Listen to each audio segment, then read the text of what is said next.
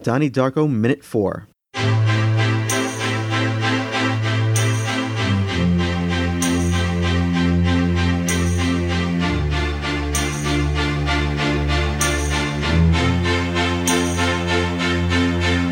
Don't ask me what you know is true. Don't have to tell you. I love your precious heart. Welcome to the Donnie Darko Minute, the only podcast that goes through every single minute of the cult classic film Donnie Darko. I'm Paul Kelch, and with me is Angelo Natoli. We're not on speaking terms, Paul. We are the latest in a long line of podcasts obsessively digging into movies. So, Angelo, what do we got on today's minute? Don't think I'm just going to gloss over the fact. All right, people listening at home, we're recording this the day after we recorded the first three episodes, and I just heard, and Paul's the editor, and I just heard his choice for theme song music. You're really going to go into this now? Yes, I- if you really think that it was a good choice to put that fucking Bunny Guy song on and not INXS, you're crazy. But it's in the movie. I don't care. It's the better one. You know, listen, I, I can't do this. I'm out of here. Hey, Where, where you going? Hey, hold on.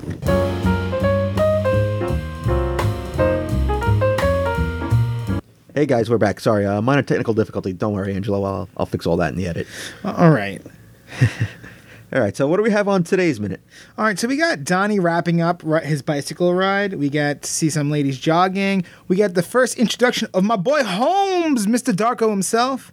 Uh, then we get Donnie's sister and Jake's real life sister. And we close out with little Samantha Darko, the only cast member who made the mistake of being in that terrible sequel, S. Darko. Oh God, why'd you have to bring it up?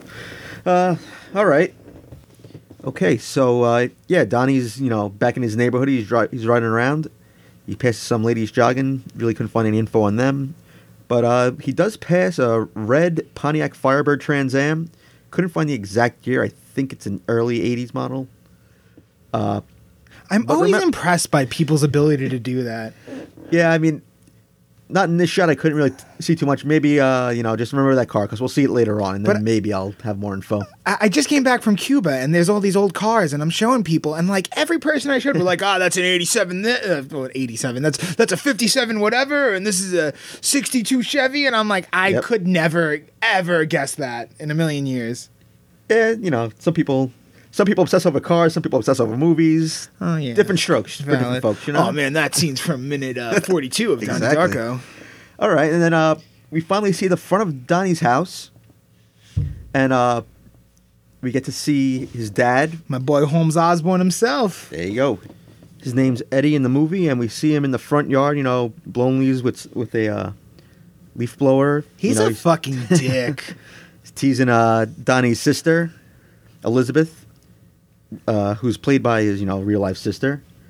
So let's get a bit more into, uh, I guess, Eddie Ho- Eddie Holmes Osborne.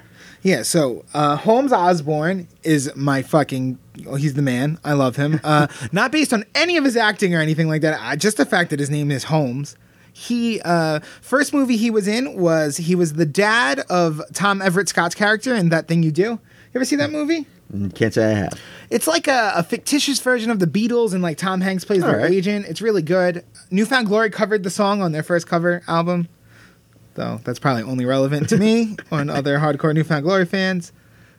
Uh, after that, he guest starred in an episode of The X Files.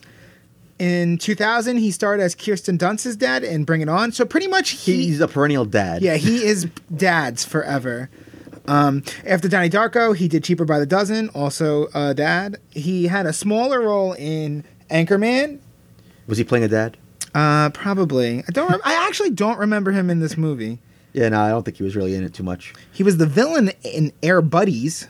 Whose dad was he though? Uh, and then he also he's been in both other Richard Kelly films. So Richard Kelly must be a big fan of his acting, As are you. As a, or just a fan of his names. All right, and then we get uh to Elizabeth uh, Darko, played by Jake Gyllenhaal's sister, Maggie Gyllenhaal. Uh, she really only had minor roles in movies before this. This was actually her first movie out of college, and I'm pretty sure uh, her brother had a part in getting her that that role. so, uh, but her next big role after this was uh, the secretary. I don't know if you've ever seen that movie, Angelo. No, I haven't. No, uh, let me just say you should go see it. Oh, really? All right, I gotta check that out. Uh, she got the female lead in The Dark Knight, and uh, that's kind of interesting because if you remember from the last minute, that her brother was kind of almost cast as Batman. So I wonder if she would have still got that role. Probably not. You remember that uh, uh, Katie Holmes was the was in the first was in Batman Begins, and then they recast it in in the second one. That's when Maggie came in. Yeah, still that's that's interesting though. You know what else we forgot to mention? Jake Gyllenhaal has almost played a lot of superheroes because at times they originally Tobey Maguire hurt his back filming Spider-Man One. That's right. They were going to put Jake as Spider-Man Two, and he was dating Kirsten Dunst in real life at the time, I believe. Hmm. And yet he and yet he got stuck with the guy from Prince of Persia. I hated Tobey Maguire Spider-Man. I, I remember like praying when I heard those rumors, like, please make Donnie Darko Spider-Man, please. All right. Well, uh, now we get to the house. The Darko house is located at 225 Country Club Drive in Long Beach, California. I'm actually heading out to California at the end of the month in LA too. So maybe I'll uh, Oh yeah, take a picture. go on a scenic tour. I wonder if people will go to that house, like uh, the poor lady that owns the house in Breaking Bad. People keep throwing pizzas on it. Yeah, I no, wonder- I, I want to see if they fix the roof on that on this house. Yeah. yeah, I wonder if people throw airplane engines onto this house. it's a Wait, little. what, what happens? You sure that happened? That happens in this movie? I You don't have know, not- maybe that might. Uh, all right.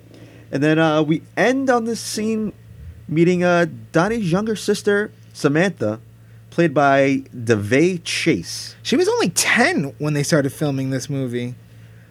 I know, and uh, she's actually had a pretty big acting career, in both in uh, voice acting and starring roles after this. She uh, did the voice of Lilo and Lilo and Stitch in every sequel and TV show after that. So that's a pretty big uh, paycheck for her, I'm sure. Uh, she also played Samara from The Ring. All right, so her career seemed to do good at one point, but let me tell you something: roles had to wash up, dry up, for her to be willing to do S Darko. I mean, maybe she figured, hey, Donnie Darko was pretty big for Jake. Let me do S Darko. Maybe it'll be pretty big for me. And um, has anybody heard from her since? I mean, did she come out of hiding yet? I mean, I don't know because I'm pretty sure she is the only person involved in this movie at all in any level. I'm talking grips, a cameramen. She is the only person from Donnie Darko who was foolish enough to think S Darko was a good idea. yeah, someone should have freaking dropped an airplane engine on the screenwriter. You know, I'm saying all this like I saw that movie, but I, I, I bought it and I never, I could never bring myself to put it into my DVD player. Yeah, I, I watched it for like 20 minutes and I said, oh my God, what is happening? we may put ourselves through torture to review it at the end of uh, at the end of the show. Speak for yourself. I make no promises on that. All right. Now, if they really had to make a sequel to Donnie Darko instead of that stupid plot from S. Darko, I got you. This is what the movie would be, Paul. You ready for this? Oh boy. All right. We take it after, you know, the way the movie ends, Donnie Darko, the family is a little distraught because of what happens, and it takes Samantha and Sparkle Motion going to be on Star Search to raise money for the family. And it would be like a whole, like, uh, rock star movie. And There we go. Holmes practically already starred in that, in that thing you do. You- We wouldn't even need, he doesn't even have to show up to set. We just cut his own scenes out of that thing you do and paste them into this. Sounds like it could work. I mean, there are actually talks now about, know, didn't Richard Kelly say that he recently that he, he's not opposed to making a sequel or something? Yeah, he's. I don't think he should. I'm telling you, Sparkle Motion. Don't even call it Donnie Darko 2. Just call it Sparkle Motion. Make it like a spin-off more than a sequel. It could be like, you know, like kind of, yo, you should make it like how they're doing with the Cloverfield movies now. Like it's somehow related, but not directly related. Like maybe, well, this is going on, this is happening somewhere else across the country. Oh, we could have a really dark version of the movie following Patrick Swayze's character. There you go. Ooh. Like, be- like when he's in jail, and well, we don't know he's in jail yet or anything or anything like that. But um, yeah. So I, th- I think we could do this. We could have our own little cinematic universe around Donnie Darko. yes. I don't know how good we could uh, make it make it run, but uh, we could try. Come on, we could have a young Roberta Sparrow movie. Richard Kelly, if you're listening to us, All right. Just find us. We got ideas. All right, listen, guys. If you have an idea for a nonsensical spin-off of Donnie Darko, let us know. Tweet us at Donnie Darko Min. All right, so I guess that about does it for this minute. Uh, so yeah, like Angela said, you know, if you got any uh, questions, comments, please hit us up on the Twitter. Uh, you can reach me on my Twitter at Paulie K K A Y eighty five.